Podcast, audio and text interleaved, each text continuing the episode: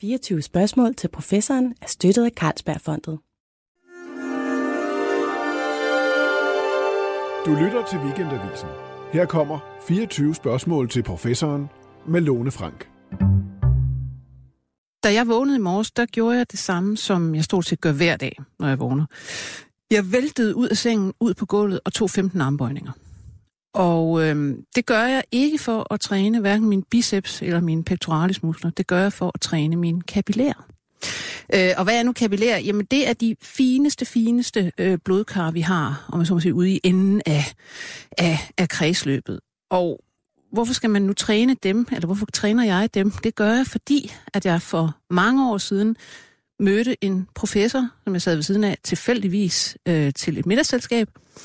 Og han begyndte at fortælle om, at han havde en idé om, at de her kapillærer, de her meget, meget små, fine kar, øh, de sådan set, deres funktion, altså hvor gode de er til at regulere blodtilførselen til forskellige væv, jamen det har noget at gøre med forskellige sygdomme, ikke mindst i hjernen, så Alzheimer og øh, kardiovaskulære øh, sygdomme, hvor godt man kommer sig efter hvad det hedder, blodpropper i hjernen osv. Så, videre, så, så dem skulle jeg endelig træne, sagde han. Øh, så det har jeg simpelthen gjort lige siden. Øh, det har så også været godt for både armene og pectoralismusklerne, så udmærket. Men nu synes jeg så, at andre end, øh, end bare jeg selv skal have gavn af denne her øh, hedder, viden om de her kapillærer. Så nu har jeg simpelthen inviteret denne professor i studiet i dag. Det er dig, Leif Østergaard.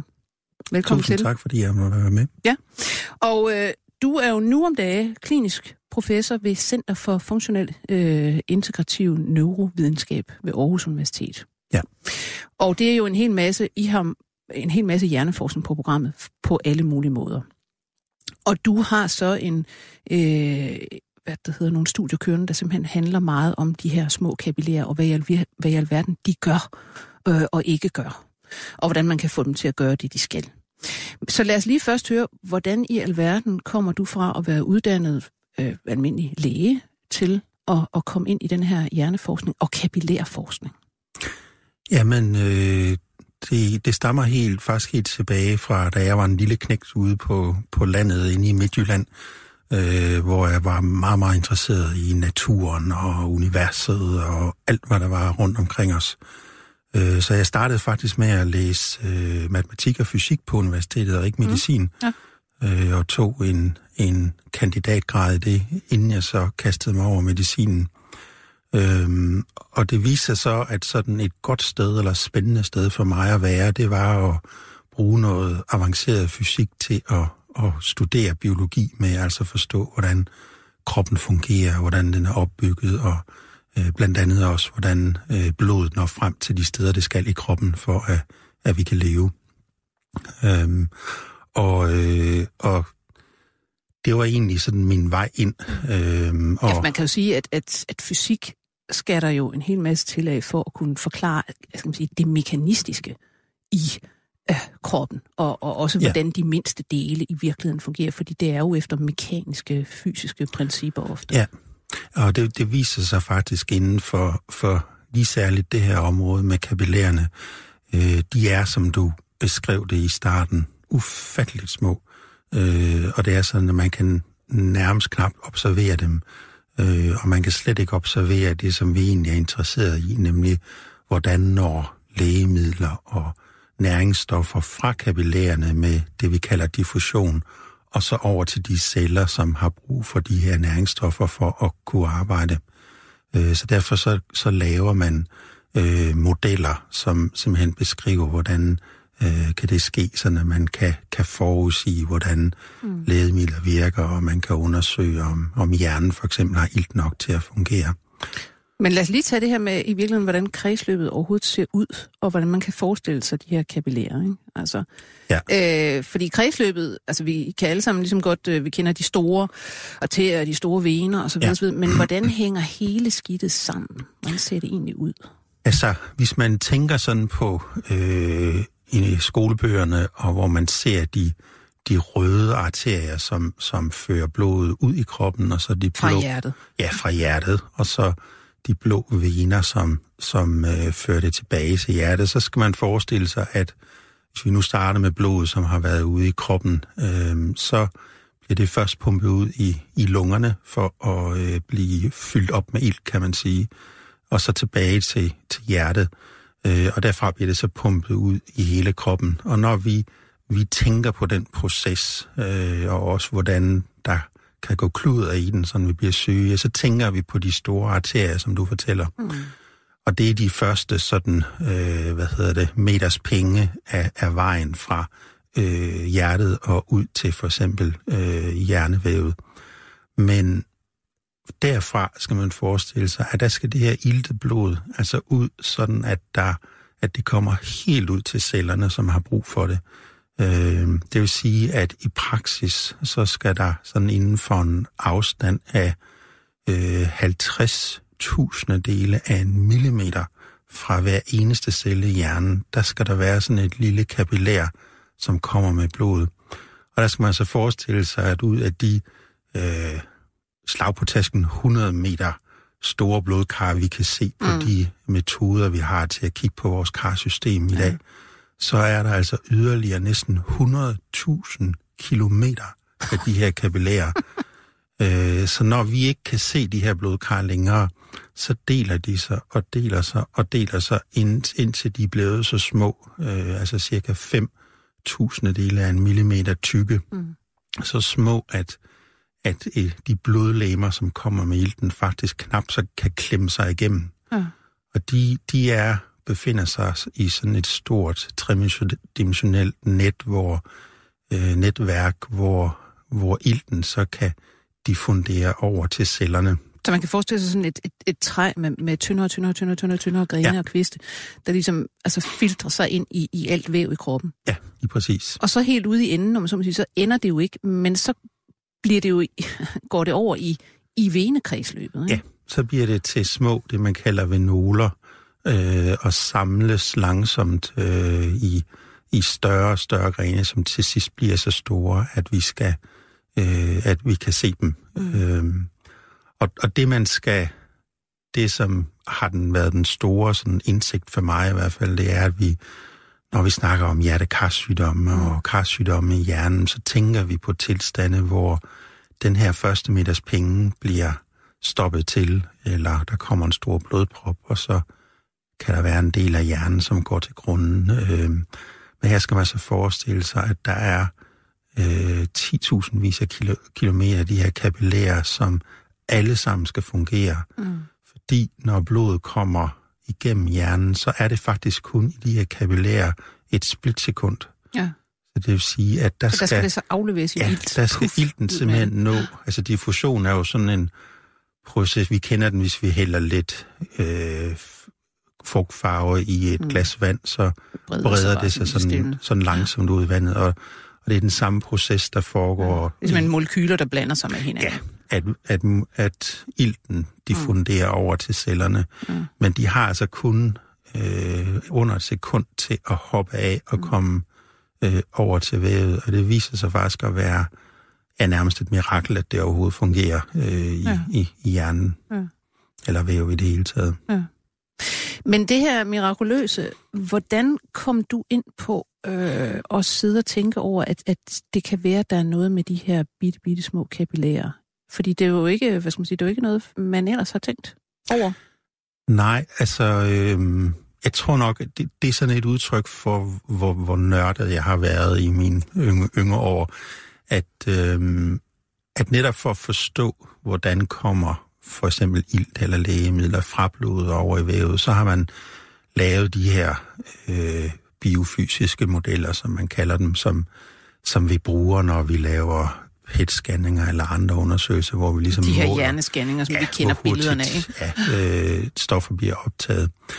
Øh, og der bruger vi faktisk øh, ligninger øh, til det, som går helt tilbage til øh, Niels Bohrs far, Christian Bohr. Mm øh, som var en af de, som, som lagde grunden til, til det, vi ved om kapillær i dag, og selvfølgelig hans elev, øh, August Krog også, som studerede de her pro- processer rigtig meget. Og fik en Nobelpris for det. Lige præcis, ja.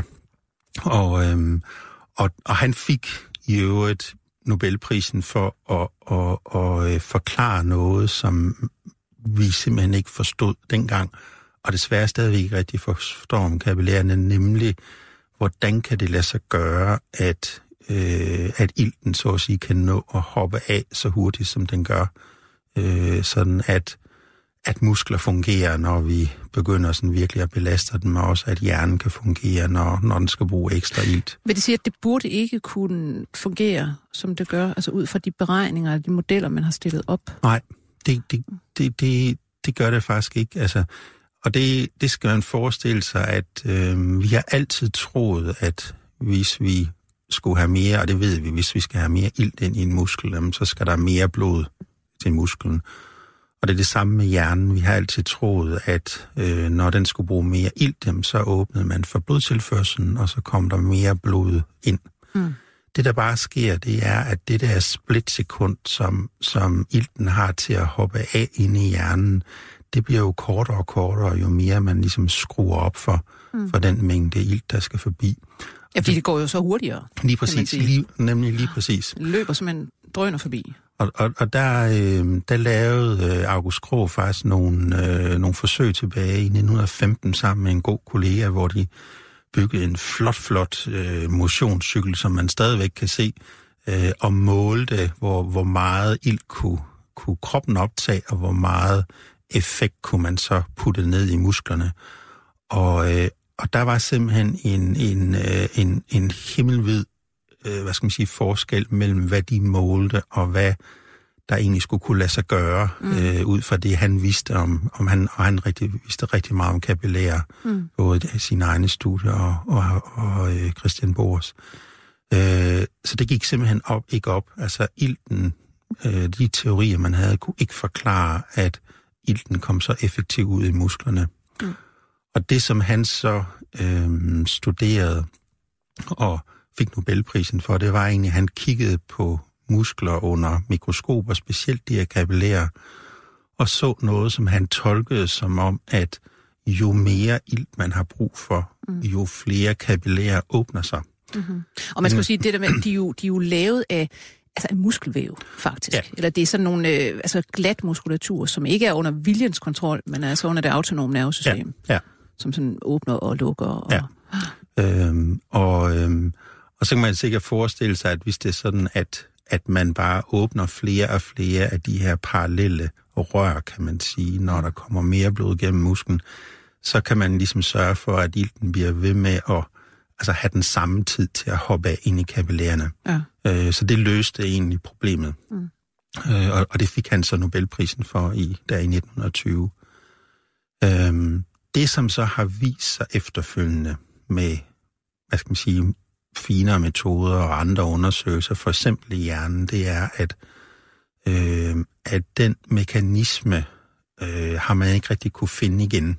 Nej. Så der er mange, der mener i dag, at alle kapillærerne er altså åbne hele tiden, så man har ikke nogen, som sådan står og venter på, at man ja. løber en tur, kan man sige. Mm. Øhm, og, og særligt i hjernen har vi, øh, er der lavet rigtig mange målinger, hvor vi har regnet og regnet og regnet med de modeller, vi har, og vi kan ikke få det til at gå op. Øh, vi kan simpelthen ikke ligesom gøre rede for, hvordan hjernen er så god til at og ilde sig. Øh, og ilde sig. Mm. Det kan man sige, det, når jeg siger, det er lidt nørdet, så er det fordi, kan det ikke være lige meget, når bare det virker. øh, men det viser sig så det faktisk ikke at være... tid. Det er ja. det. Ja. Og det øh, fører mig jo til det her med, jamen, hvad, hvad, hvad har du så egentlig fundet? Altså, fordi du er begyndt at studere det her meget nøje. Jamen, det, det som øh, jeg faktisk gjorde sammen med en kollega, øh, en kollega, som er er blevet i fysikken øh, længere end jeg, og, og er rigtig dygtig til sådan nogle modeller. Øh, jeg regnede og regnede på det her, men fandt ikke løsningen, men øh, Sune Jespersen her, som jeg arbejdede sammen med, han kunne tage den ligning, som øh, Boer og Krog og Kroner og Rankin og andre virkelig dygtige fysiologer har regnet på, øh, og er den ligning, som vi vi bruger i dag, når vi, eller har brugt indtil nu, når vi skulle regne den her optagelse ud. Og så har vi simpelthen taget i den, taget højde for det, man kan se under et mikroskop, nemlig at når blodet løber igennem de her parallelle kapillærer, så har, de ikke, så har blodet ikke samme hastighed. Det vil sige, at det løber langsomt gennem nogen og hurtigere igennem nogle andre. Hvis man siger, der er kæmpe stor forskel, man kan godt på en hjernescanning ja. se, ligesom, ser man, lad os sige, en, en rød plamage. Så ja. siger man, her i dette her hjerneområde, ja. som er 5 kroner stort, der ja. er der så meget blodgennemstrømning. Men hvis man gik forestille sig, at man gik meget, meget længere ned i opløsning, så ville der være meget forskel. Der ville være pletter af blåt inde midt i, måske, eller Præcis. et eller andet. Ja, altså faktisk så i, i uh, 1990'erne fik man så avancerede mikroskoper, at man begyndte at kunne kigge på hvert enkelt kapillær og kigge på hvert enkelt øh, røde blodlæme, som, som suser igennem. Og så kan man simpelthen se, at de, øhm, de og det beskrev Krog sjovt nok i sin Nobelforelæsning også, at det ser ud som om, at der er en eller anden mekanisme, der gør, at øh, blodet hele tiden sådan fordeler sig lidt anderledes og løber hen til nogle andre celler, som har brug for ilt. Øh, men altså, at flowet på den skala er meget heterogent. Mm.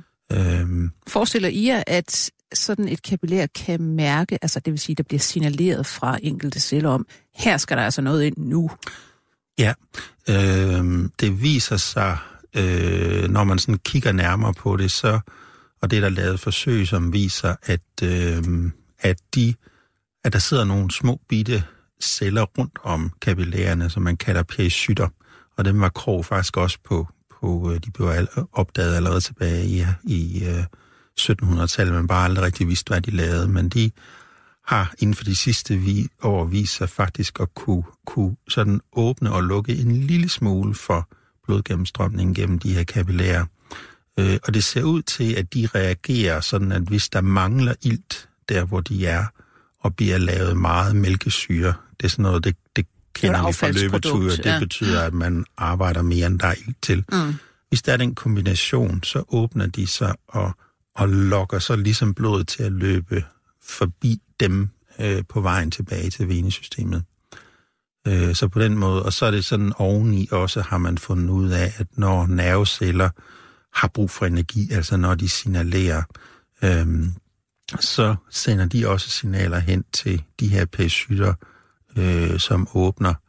Og, og det har faktisk vist sig, at det er nok i virkeligheden det første, der sker, når hjernen, øh, hvad hedder det, arbejder.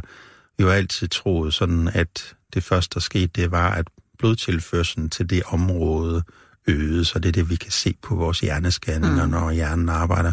Men det viser sig nok, at noget af det i virkeligheden er, at, at helt ude, der hvor det hele sker, der kan de her pæscytter føle, at nu er der altså brug for øget energibehov, og så sender de signaler op til de store det sted, ja, hvor ja. man kan så øh, pæscytterne kan omfordele blodet, men, men, og de kan måske også øge altså ligesom sænke modstanden, så der kommer mere blod ud, men, men der skal signaler op til, til blodkarne om, at de også skal sende mere blod ud til det område, der har brug for det. Men så har vi jo så snakket om, hvad, hvad der egentlig sker i den, lad os sige, den normalt arbejdende hjerne, som jo, altså, den kører jo sådan set på, på ret højt tryk hele tiden. Altså, ja. vi bruger 20 procent af vores øh, energiomsætning i hjernen, altså en ja. femtedel. Og det, det er stort set lige meget om, om vi øh, løser en meget vanskelig matematikopgave, eller vi ligger og sover. Ja. Altså, den bruger simpelthen bare meget energi. Det vil ja. sige, der skal også meget blod tilføres, meget ild til. Men, men hvad har det her forskningsområde, og det her med at vide noget om kapillærerne og forstå deres funktion, hvad har det at gøre med hjernesygdomme? Jamen, det er, det er igen noget, man kan sige, det er noget konceptuelt, altså den måde, som Øh, vi har forestillet os, at, øh, at karsystemet kunne give hjernesygdomme på. Det har været ved, at man simpelthen blokerede for blodtilførselen. Det vil sige, at der var et område, som ikke længere kunne få blod, og så går det typisk til grunden. Øh, hvis man øh, så kigger på, hvad ville der ske, hvis det var sådan, at øh, øh, kapillærerne stoppet til eller fungeret dårligt, ja, så har man måske nok tænkt sådan, at hvis de nu alle sammen på en gang lukkede sig, så kunne de nok sådan stoppe for, at blodet kunne øh, løbe igennem. Øh, men det, som, som vi har kigget på, og som mener faktisk, at vi mener er et stort problem, det er det, at så hvis øh, de her, øh, hvis blodet ikke kan kommer, som sige, kommer for hurtigt igennem øh, kapillærerne, så kan hjernen simpelthen ikke nå at få fat i ilten. Øh, så man skal, hvis man skal sige det sådan meget forenklet, så, så den øh, ligning, vi havde, som beskrev, hvordan øh, ilten bliver, kan komme over i vævet, den forudsætter sådan set, at alle de her kapillærer har det samme flow. Mm. Og lige så snart de ikke har det længere, så øh, kan, kan øh, hjernevæv simpelthen ikke få fat på ilten længere, og det vil sige, at det suser lige igennem og tilbage til hjertet, uden at, at vævet kan få fat i det. Så, så det betyder faktisk, at vi kan have en situation, hvor det vi måler og det vi ser på de store blodkar, øh, at blodtilførselen måske er normalt, mm. men derfor kan hjernen godt stadigvæk lokalt mangle ilt, simpelthen fordi blodet suser for hurtigt igennem. Og det, det kan for eksempel ske efter, lad os sige, en blodprop ja. i hjernen, øh, hvor der så er sådan et, et område udenom den her blodprop, øh, der, øh, hvor hjernecellerne forhåbentlig kan overleve, måske overlever de ikke. Øh, ja. Det kommer meget an på lige præcis, hvor meget ilt får de. Ja, og der har man, øh, det er jo det lært, det er jo faktisk min øh, phd vejleder øh, Jens Astrup, som sammen med nogle engelske forskere fandt ud af, at der er simpelthen en mængde blod, som øh, hvis, hvis hjernen får mindre end det, så fungerer den ikke længere. Det er sådan 20 ml blod per 100 gram hjernevæv per minut, hvis det siger nogen noget, men det er sådan det, der skal til for, at, at hjernebanken kan, kan, kan leve. Ja. Øhm, og, øhm, og det har vi altid regnet med, at hvis bare blodflådet var i orden, så skulle det nok overleve. Men når vi så begynder at prøve at måle på de her kapillære forstyrrelser, så kan vi faktisk se, at det er, det er kun en af betingelserne selvfølgelig, at der helst skal være en vis blodtilførsel. Men hvis det er sådan, at de her øh, blodkar måske delvis er lukket, og blodet må søge nogle andre veje, som gør, at det, der simpelthen ikke er tid nok til at få fat i det sild, inden det øh, forlader hjernen igen, øh, så kan hjernevævet også dø. Men så er spørgsmålet jo, hvad, hvad i alverden man, man gør ved det, og om, og om er, er der noget, hvad skal man sige, er der noget individuelt i, om ens kapillær ikke fungerer særlig godt, eller ikke? Om, er det, fordi de ikke reagerer på, hvad, hvad altså PSY'erne fortæller dem, eller hvad alverden er det for noget? Altså man siger, det har en kæmpemæssig betydning for, for hvordan vi behandler patienter. Fordi hvis, du, øh, hvis man for eksempel går ud fra, at det, og det er det, vi gør stadigvæk, at øh, det er blodtilførselen, der tæller, mm. jamen, så er det rationelle er selvfølgelig at, at fjerne blodproppen og, øh, og, opløse den typisk. Ja, og genetablere ja. øh, blodforsyningen. Og det er sådan noget, det, det kan man først gøre, når man har undersøgt inde på et hospital, at det ikke er en hjerneblødning, mm. og så skal man have noget medicin, eller man skal eventuelt, øh, hvad hedder det, sådan en, en øh, røntgen gennemlysning, hvor man så kan finde frem til blodproppen og hive den ud rent ja. mekanisk. Øhm, det vi har fundet ud af, det er, at den her kapillære fordeling af blod også betyder noget. Og, øh, og det er noget, som, som man, der kan man ikke komme ud med nogle af de der store rør, vi har. Øh, det er medicin, øh, og, øh, og kan sagtens være nogle typer af medicin, som vi i virkeligheden allerede kender, men ikke har, har fundet ud af endnu, at de i virkeligheden øh, holder kapillærerne åbne. Øh, fordi det, som vores undersøgelser viser, det er, at hvis man bare kan holde dem åbne, så er der faktisk hjernevæv, som vil kunne overleve, selvom man ikke er en af de, der kan få den her trombolysebehandling. Ja. Der er nogen, som, som har nogle andre sygdomme, som gør, at de ikke kan, kan tåle den. Kan tåle den simpelthen. Men er det simpelthen, altså det, det er karudvidende stoffer, ja, kan bruge? Det, det er egentlig nogen, som, der, her skal man huske, at de her kapillarer er simpelthen så tynde, ja. at immunceller og røde blodceller er enormt store. Og de skal simpelthen masse sig igennem. mases igennem. Øh, så det kan, det kan godt være sådan noget, øh, det kan godt være stoffer, som simpelthen gør, at, at øh, blodcellerne ikke begynder at klistre til væggen inde i de her kapillærer, øh, og som gør, at de her kapillærer øh, holder sig åbne. Netop som du sagde, så de her pericytter har man en, en frygt for, at når de begynder at, at blive stresset, altså hvis der mangler ild for eksempel, mm. eller der er oxygenradikaler omkring dem, så, så kan de ligesom fryse fast, ja. og muligvis lukker de kapillærerne helt, men de kan forstyrre flåene, øh, og hvis man kan kunne finde et stof, der beskyttede dem, så kunne man måske også beskytte det her hjernevæv, sådan mm. at man så at sige kunne holde mere hjernevæv i live, både hos de som kan få deres blodprop opløst, men også de, hvor man ikke kan gøre det. Altså, så er der ja. stadigvæk hjernevævrede, øh, simpelthen ved, at den at man starter ud den tynde ende i stedet for i den tykke? Ja, at den ja. mængde blodtilførsel, som er tilbage efter blodproppen, at den bliver bare fordelt bedre, og, og hjernen får en, en mulighed for at trække ilten ud af den. Er der gang i, i afprøvninger af noget som helst? Nogle stoffer i den her øhm, retning? Det, det er noget, som vi arbejder på. Øhm, det, det, der sker, når man, hvad skal man sige, opdager, at vi måske har, har misforstået lidt, hvad, altså i hvert fald en del af problemet ved, ved de her blodpropper, det er, at man går tilbage og kigger, er der sådan nogle stoffer, som vi har gået og givet, og som vi giver, fordi så går det patienterne bedre, men vi ved ikke rigtig mm. hvorfor.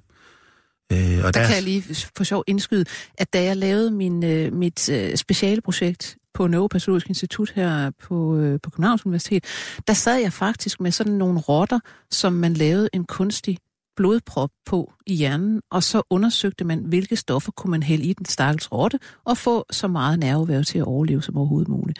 Og det var, det var dengang Novo blandt andet var inde i, i det her neurofelt, og vi hældte alle mulige mærkelige stoffer i dem, og, og vidste jo ikke rigtig nødvendigvis, hvad, hvad de gjorde.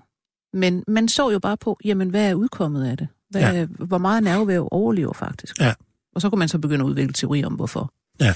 Men det her med, med kapillærerne, og at de har den her betydning. Øh, hvor let er det for øvrigt at overbevise altså, klinikere i hele verden om det her? Øh, det var et rigtig godt spørgsmål. altså, øh, man, man får sådan flere reaktioner, når man... Altså, jeg vil sige, det her det startede jo med, at Sune, han, han fik korrigeret den her ligning, som vi har gået rundt og troet på.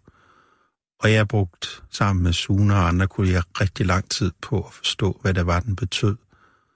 Og, og da det så gik op for os, at den, den betød noget, som, som vi slet ikke havde troet på før, altså det vil sige, at den betyder også, at det ikke er altid en god idé bare at, at øge flowet, som vi lige har talt om. Det, ja. det kan virke logisk, at så er der ikke så lang tid for at få fat i ilten på, men men det er sådan noget, som, som ifølge den gamle ligning, og det der ligesom er sådan printet ind i vores hjerner som læger og så videre, bare er selvfølgelig.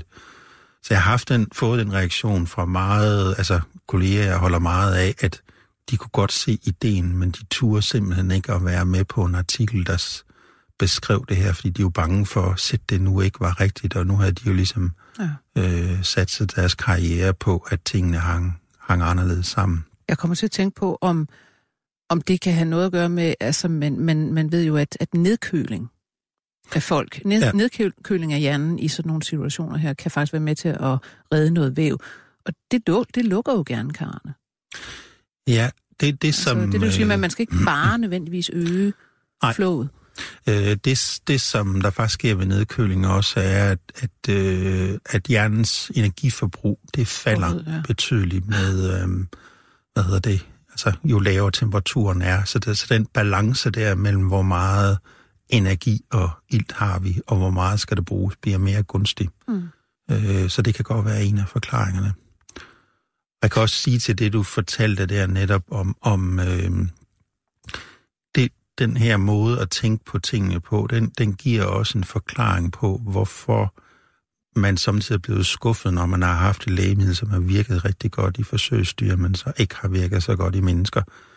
Øh, fordi det, der adskiller øh, mus og mennesker, øh, det, det er blandt andet alderen. Altså det, at øh, noget af det første, der begynder at ændre sig med alderen i vores karsystem, det er faktisk kapillærerne. Aha. Øh, og, Hvordan? Øh, bliver de stive? Eller? Ja, altså ja. de, de, de, øh, der er et enormt slid på dem. Øh, der sidder simpelthen sådan et, øh, nærmest sådan et børstelag på indersiden af de her kapillærer, som er en lille smule lavet. Øh, og, øh, altså det, elektrisk lavet? Ja, og det samme er de røde blodlegemer, så, så de, som man skal forestille sig, at de suser ligesom igennem, sådan som et magnettog, altså hvor mm. de ligesom frastøder hinanden, for at mindske det her øh, slid på, på, på både kapillærerne og de røde blodlegemer. Øh, så de er meget følsomme over for, for aldring og alle de risikofaktorer, som vi kender. De kan jo også øh, oplagt meget let tilstoppes. Ja, præcis. Øh, og, og, og, og hvis det sådan, at, at lad os sige efter et stroke, at det viser sig, at en del af problemerne er, at, at gamle, kan man sige, kapillærer ikke fungerer så, så godt som unge kapillærer, så kan man godt have haft noget, som har virket rigtig godt øh, hos øh, forsøgsdyr, fordi der åbner kapillærer sig Med det samme, altså, typisk ja. med det samme. Øh, men det er ikke sikkert, at de gør hos, hos ældre. Men er det så det, jeg træner hver morgen? Ja, det er det. Øhm, altså, vi er selvfølgelig blevet meget interesseret i, hvad er det så, der, der holder kapillærer øh, unge og gode, unge og, gode, og ja. fleksible. Og en af de altså et af de sikreste universalmidler for både at holde, man skal huske, vi skal også holde vores bløde øh, læmer, de skal holdes bløde og lækre, mm. så de nemt kan deformeres og suge igennem kapillærerne. Og både det, at de holder sig bløde, og vores kapillærer holder sig, øh, øh, hvad hedder det, fleksible, åbne og fleksible, ja. øh, der er motion et af de de sådan sikreste midler, og, viser Og det, sig. du sagde til mig, kan jeg huske dengang, som jeg blev mærke i, det var det der med, at man skulle endelig chokke sine kapillærer. Altså, når man havde ligget der og sovet, så skulle man i fuld gang med det samme med et eller andet, som man virkelig, så man virkelig kommer op og slide. Det, det er det, jeg har taget til mig. Nu ja. håber jeg, at det er rigtigt. Jeg er glad for, at det er gået der så godt. øhm, jo, men det er rigtigt, at, at øhm, noget, man, man kan se noget af det, som er rigtig skidt for kavaliererne, det er, at øh, hvis det er sådan, at blodet kommer til at stå stille i dem, og de her immunceller, kan man sige, kommer til at, at, at, at sætte sig fast i dem nærmest, de, de øh, sender jo syre afsted for at, øh, mm. at, at bekæmpe mikroorganismer og så videre, og, og, og kan godt være, være øh, altså have en dårlig rolle, spille en dårlig rolle, i hvert fald i de her capillary flow. Der er også en mærkelig anekdote, som nu når vi taler om de ting, ja. som vi har sådan kigget på efter øh, sådan en blodprop i hjernen. Øh, min gode kollega Grete, Grete Andersen, som er øh, meget dygtig stroke-læge og forstår det her felt, har fundet ud af, at, at øh, stroke-patienter, som har dyrket motion i, altså op til, at de har fået deres blodprøve, klarer sig meget bedre mm-hmm. end nogen, der ikke har. Ja. Og det kan godt igen tyde på, at at, øh, at motion gør et eller andet, som er med til at... Altså motion er jo for musklen et signal på, øh, nu mangler vi ilt til ja. at lave et stykke arbejde, og vi skal måske ovenikøbet have, have dannet flere kapillærer for at klare arbejdet. Øh, og det sender en masse øh, stoffer fri, som, som er med til at holde kapillærerne unge og, og ligesom holde dem ved lige. Altså man ved jo, at for eksempel øh, neurotrofe faktorer, det vil sige vækstfaktorer i, i hjernen, de bliver jo frigivet, når man øh, motionerer. Ja, det er rigtigt. Masser ja. af dem, og de, de er jo formentlig også med til at, at kunne jeg forestille mig, og netop at skabe angiogenese, altså at man faktisk ja. bygger nye øh, kapillærer, og måske endda holder dem ved lige, man har. Ja. Ja, det er faktisk sådan, at, at øh, hjerneceller og, og de her kapillærer eller små blodkar, de danner ligesom par, når hjernen udvikles, sådan at det stof, øh, vi kalder det VEGF, som er det, der ja. Stimulerer karnyvækst, det er faktisk også en vækstfaktor for neuroner og, og ja. omvendt. Så, ja. så de, øh, de er meget vigtige for hinanden, hjernecellerne og øh, karcellerne. Nu siger vi motion. Jeg kommer lige til at tænke på et chok for kredsløbet. Øh, vinterbadning. Ja. Ved man noget om, øh, om det også er godt for hjernen på den måde?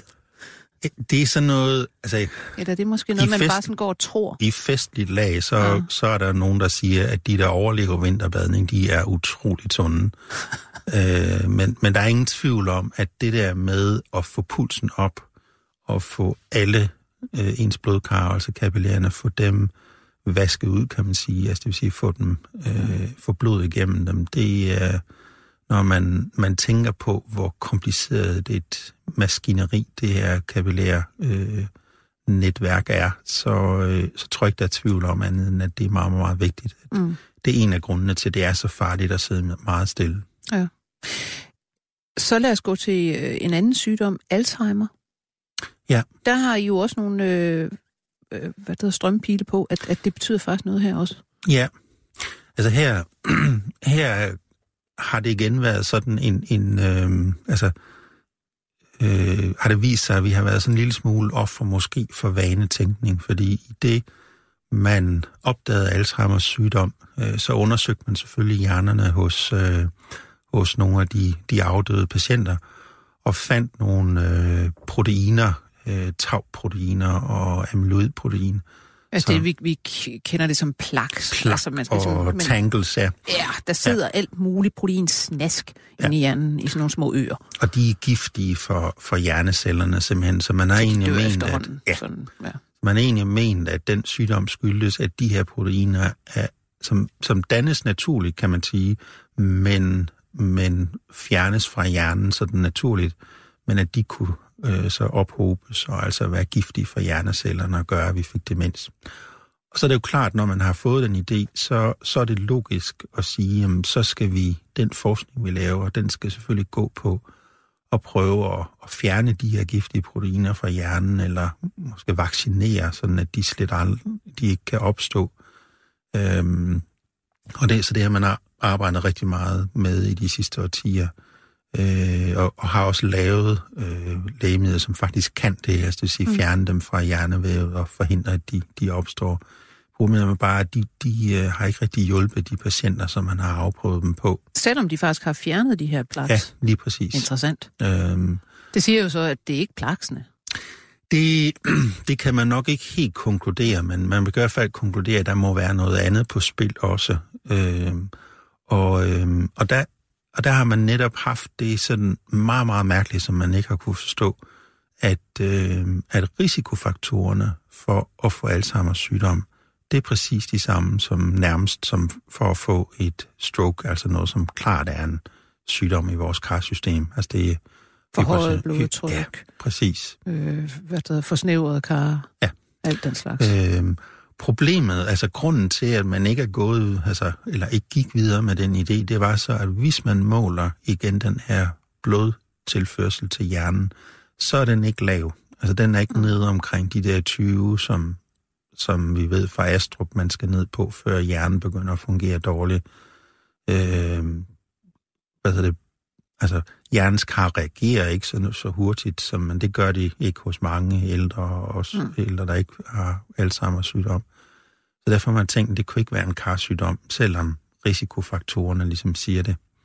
Øhm, og der er det klart, der, der har vi jo så tænkt, jamen er det igen fordi man, vi har glemt, at det er altså ikke nok med en blodforsyning. Den skal også være ordentligt fordelt øh, nede på kapillær niveau, for at hjernen overhovedet kan få fat på ilten.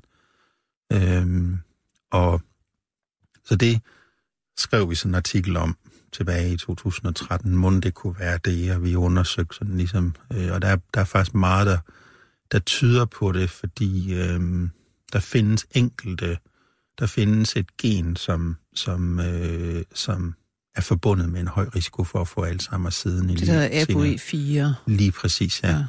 Og hvis man undersøger meget unge mennesker, øh, som har det gen, så ser man faktisk, at de har en unormal høj blodtilførsel til hjernen. Øh, og det, det er det, man vil forvente, hvis de sådan var ved at få en lille smule problemer med at, at øh, få få øh, træk ilten ud af vævet. Så ja, kan det man siger jo noget om, at, at jamen, ude i de helt små, der, der går der et signal, der hedder, vi får ikke nok ilt, vi får ikke ja. nok ilt, så luk op for de store kar. Ja.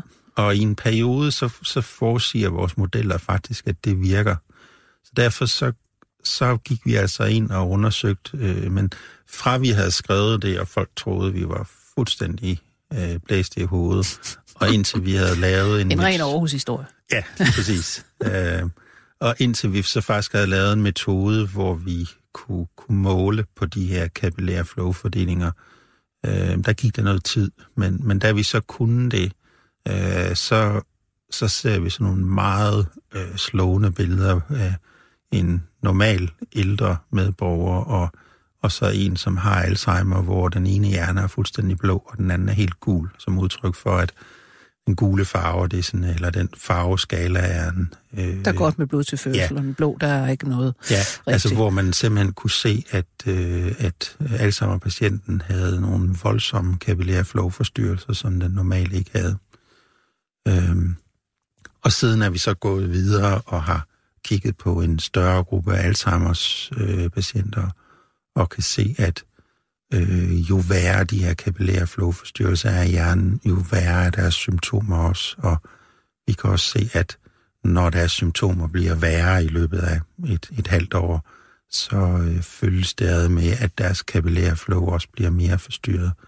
Øh, så, så det ser simpelthen ud til, at de, de har faktisk en iltmangel i hjernen, selvom deres blodforsyning ikke er lavt, sådan som mm. vi havde troet, den skulle være.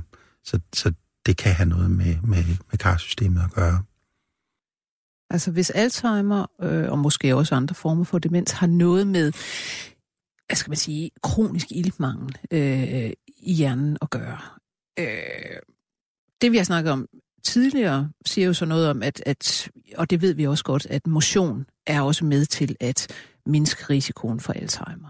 Men er der andet, man kan gøre? Kunne man forestille sig, at der netop er stoffer, man kunne give folk, øh, eventuelt præventivt simpelthen, som man gik og tog, og som sørgede for, at de her kapillærer, de altså var, var åbne?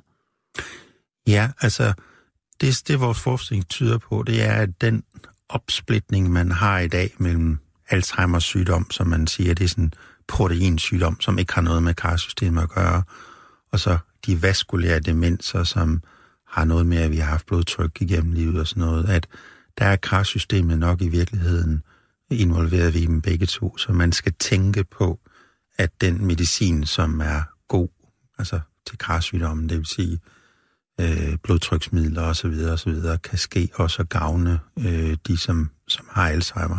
Det ved vi ikke endnu, men det er sådan noget, vi, vi, øh, vi gerne vil undersøge. Altså og, simpelthen blodtrykssænkende medicin? Ja. ja. Øh, det viser sig, at uden det her skal blive alt for langhåret, så er, er, øh, så er forhøjet blodtryk nok i virkeligheden et meget tidligt tegn på, at de her kapillærer ikke fungerer ret godt. Øh, det, der sker, når man har forhøjet blodtryk, det er lidt som ordet siger, at, at, øh, at blodkranen de laver ligesom en modstand mod, at blodet øh, løber hurtigt igennem vævet. Ja. Og vi man, tænker, man kan tænke sig sådan en vandslange, hvis man tager og klemmer om den. Ja, altså, lige præcis. mindre plads bliver trykket altså højere. Ja, lige præcis. Og, og vi har faktisk en idé om, at noget, noget af, øh, at det kan være et tegn på, at der er nogle vigtige organer, som for at igen for, at blodet ikke skal suse for hurtigt igennem kavaliererne, prøver ligesom at holde igen øh, for at kunne bevare den her iltning. Og det viser sig også, at de fleste blodtryksmidler, de virker faktisk ikke kun på de her modstandskar, altså de, der beslutter, bestemmer, hvor meget blod, der skal løbe igennem, men også på de her pæsytter. Øhm, så, så, så det er sådan noget, vi håber, når vi nu bevæger os bagud, at vi kan blive klogere på. Sidder man nogle steder i industrien og forsker i for eksempel, eller prøver at hitte stoffer, som virker direkte på PS-sytter? Altså det er jo nogle celler, jeg går ud fra, at man må kunne dyrke i en petriskål og simpelthen undersøge. Ja. Har vi nogle stoffer, der kan noget med dem? Ja. Øh, det er noget, som inden for de sidste fem år, øh, de sidste tre år, er, er blevet meget populært, fordi man har fundet ud af, at, øh, at, at de tilsyneladende har en effekt, og, og jeg er også blevet kontaktet af, af lægemiddelfirmaer, som sådan har, har spurgt om, hvad, hvad skal de her midler kunne, og så videre. Øh, fordi man er, er blevet klar over, at øh, altså det er sådan, at de stoffer, vi kender i dag, som virker på blodtrykket, de, øh, de, der sidder de samme receptorer, kan man sige, ude på p men bare i en anden koncentration. Så det vil sige, at, at vi skal nok til at prøve at forstå bedre den der balance mellem at skrue op for blodtilførselen, øh, og så sørge for, at kapillærerne er åbne, sådan at ilten faktisk også kan blive trukket ud, at den er helt rigtig. Det vil sige, ja. at der kan godt være noget med, at man ved at dosere, eller nogle midler, man allerede har anderledes, kan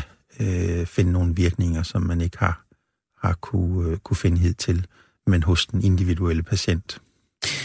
Jeg tænker umiddelbart, hvis, hvis det handler om også, at, at ilten, som du siger, den skal, jo, den skal jo ud af den her kapillær, altså igennem nogle kanaler, eller igennem væggene på en eller anden ja, måde. Ja. Man kan vel også arbejde med at gøre de her kapillærer mere porøse?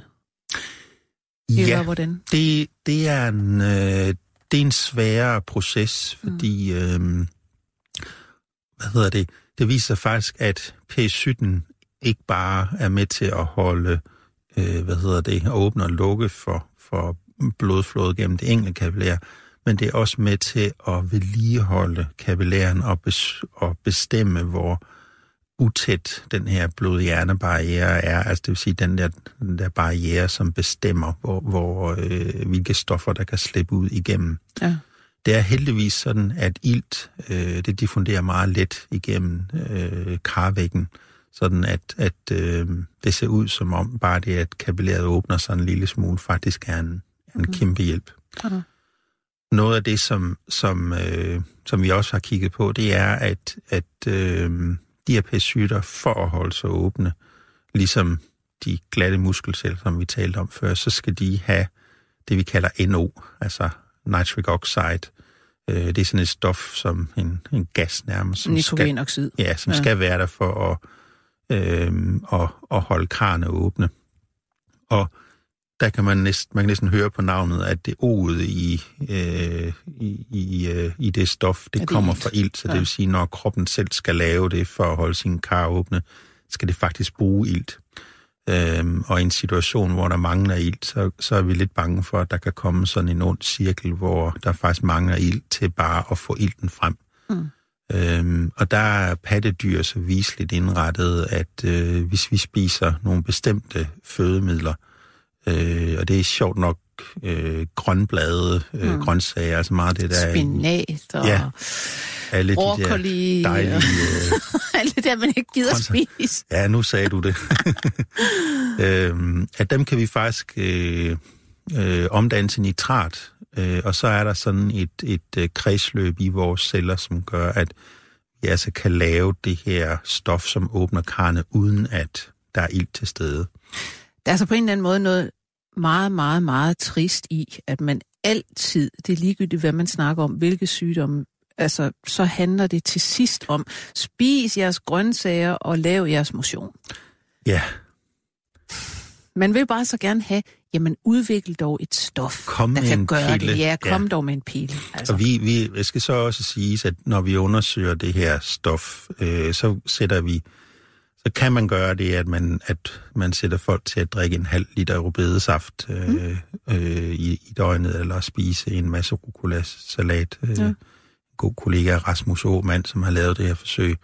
Øh, men han blandede faktisk øh, sådan en salt, så man kunne få det som en lille tablet. Ja.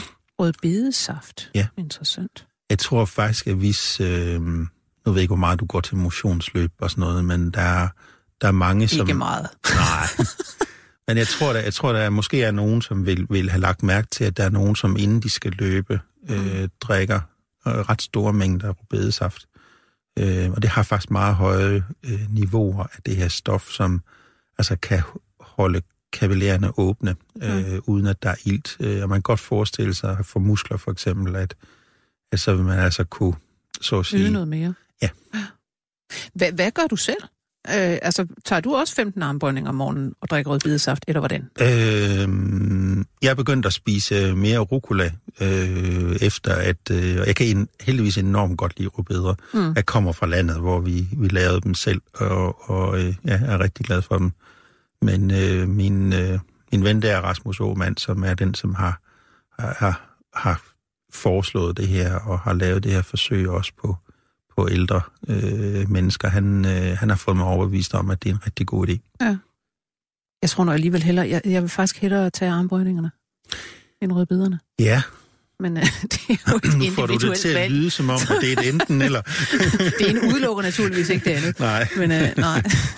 Ej, jeg tror, øh, altså, jeg tror, jeg vil håbe måske, at vi i fremtiden, så vil vi sådan komme hen, hvor vi, det her, hvis det her er en sygdomsmekanisme, som ligesom starter meget tidligt i livet og, og udvikler sig med årene, så, så vil jeg håbe, at man måske kunne, ligesom vi måler blodtrykket i dag, når vi kommer til lægen, så kunne vi have et lille ultralydsapparat, som kunne fortælle os, hvordan vores kapillærer har det i forskellige organer. Og så vil vi kunne få øh, motion og måske øh, kost på recept, som øh, vil hjælpe os med at, Mm. til i forhold til de individuelle behov, vi har. Og, Ved man noget om genetikken i det her, hvor gode kapillærerne er til at holde sig åbne? ja, altså det er faktisk noget af det, vi, øh, vi undersøger, fordi øh, som vi talte om før, så er der det her gen, øh, ApoE4, som gør, at man har en øget risiko for at, øh, at For udvikle Alzheimer. Ja, lige præcis. Og, øh, og der kan vi faktisk se, når vi øh, kigger på øh, helt raske øh, forsøgspersoner, unge, altså på vores alder. Øh, så, øh, Ja, på, så, ja, unge på vores alder, Ja. sådan lidt over 50. Ja. Ja. Så, øh, så er der faktisk forskel på de, der har det gen, og de, som har epsilon 3-udgaven, altså det vil sige, har det gen, som, som de fleste har. Øh, så, så vi kan se, at der er en, en forskel på, hvordan vores kapillære fungerer allerede tidligt i livet, kan man sige. Jeg har både en to og en treer. Ja. Ingen fire. Toren er jo fantastisk at have, fordi Ja. den beskytter mod, øh, hvad hedder det, øh, Alzheimer's sygdom, Ja, så jeg Den tænker, er, også, at den er jeg glad for. du laver garanteret også radio om 50 år. Hvis ikke en eller anden cancersygdom har fået mig øh, før da. Men det, lad os ikke tage, tage sovende på forskud. Nej. Umiddelbart kommer jeg lige til sådan her på falderæbet også og tænker over, kunne der være noget med øh, følger af hjernerystelse og så de her kapillærer? Fordi at jeg havde jo en gæst inde på et tidspunkt og tale om det her med hjernerystelser, og hvor man virkelig har let meget efter at finde ud af, jamen er der nogle forandringer i hjernen hos dem, der får øh, de her alvorlige følger, og dem, der ikke gør, selvom de tilsyneladende har slået sig lige meget. Og man kan begynde at se, der er muligvis et eller andet i nogle af nervefibrene, øh, altså hjernens kommunikationsbaner, der ser en lille smule anderledes ud, men det kunne jo også være forbundet med noget med øh, blodtilførsel og cirkulation. Ikke mindst fordi, at man jo har set hos amerikanske fodboldspillere, eller fodboldspillere, øh, at de jo får masser af hjernerystelser. Og øh, mange af dem, der får det virkelig, virkelig slemt øh, efter at have haft det her, det er nogen, øh, hvor man kan se, når man sætter dem på en motionscykel, deres øh, blodtilførsel til hjernen og, og tager nogle altså, scanninger af det, at den ser virkelig øh, mystisk ud i Ja. forhold til normale mennesker. Den er simpelthen dårligt reguleret. Ja. Og den er, de, de skruer meget, meget op for blodtilførselen, hvor de ikke skulle gøre det. Øhm, faktisk så var øh, de der traumatiske hjerneskader, det var et af de første øh, tilstande, vi kiggede på, da vi begyndte med at gennemgå det her.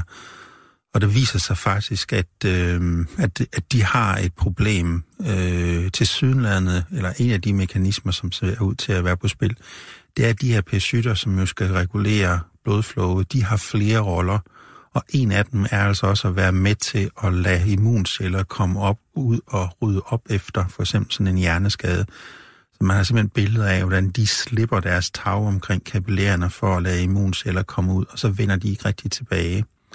Øh, Og der er rigtig meget, der tyder på, at de, deres kapillærer altså tager skade, og at noget af hjerneskaden faktisk holder, altså hænger sammen med, at man net- netop ikke kan stoppe det her høje blodflow, øh, sådan at både når vi behandler de her patienter i respirator, men også når de, hvad skal man sige, bare øh, skruer op for blodflowet, fordi deres hjerne er aktiv, altså så kan det faktisk være skadeligt for hjernen. Mm. Øh, så, så det er faktisk noget, vi kigger på i, øh, i, i dyreforsøg også, hvor der er noget, der tyder på, hvis man får sådan flere slag lige efter hinanden, mm. at så i vores dyreforsøg er det efter nummer tre, så, øh, så kan man pludselig ikke regulere blodflowet længere, der hvor man har fået sin skade. Det er en god kollega, der hedder Ahmad Khan, som, har, Mm. mm. som lige viste mig de her data faktisk i sidste uge. Øh, det, det, det, det er helt sikkert noget, vi skal kigge mere på, og noget, som vi også kan måle hos de her patienter med de metoder, vi har udviklet. Så man kan sige alt i alt, det ser ud som om, at de her kapillærer, de kan være nøglen til rigtig meget. Altså at forstå virkelig mange øh, hjernesygdomme, og måske også øh, somatiske sygdomme, altså læmelige sygdomme. Det kan vi så ikke nå at snakke om, men, men øh, i det hele taget et, øh, hvad skal man sige, en ny nøgle til at forstå Det håber mange vi. sygdomme. Tusind tak, Leif Østergaard, fordi du kom i dag. Tak fordi jeg måtte komme. Og jeg skal sige, at vi som sædvanligt er produceret af Ninette Birk. Jeg hedder Lone Frank. På genhør. 24 spørgsmål til professoren er støttet af Carlsbergfondet.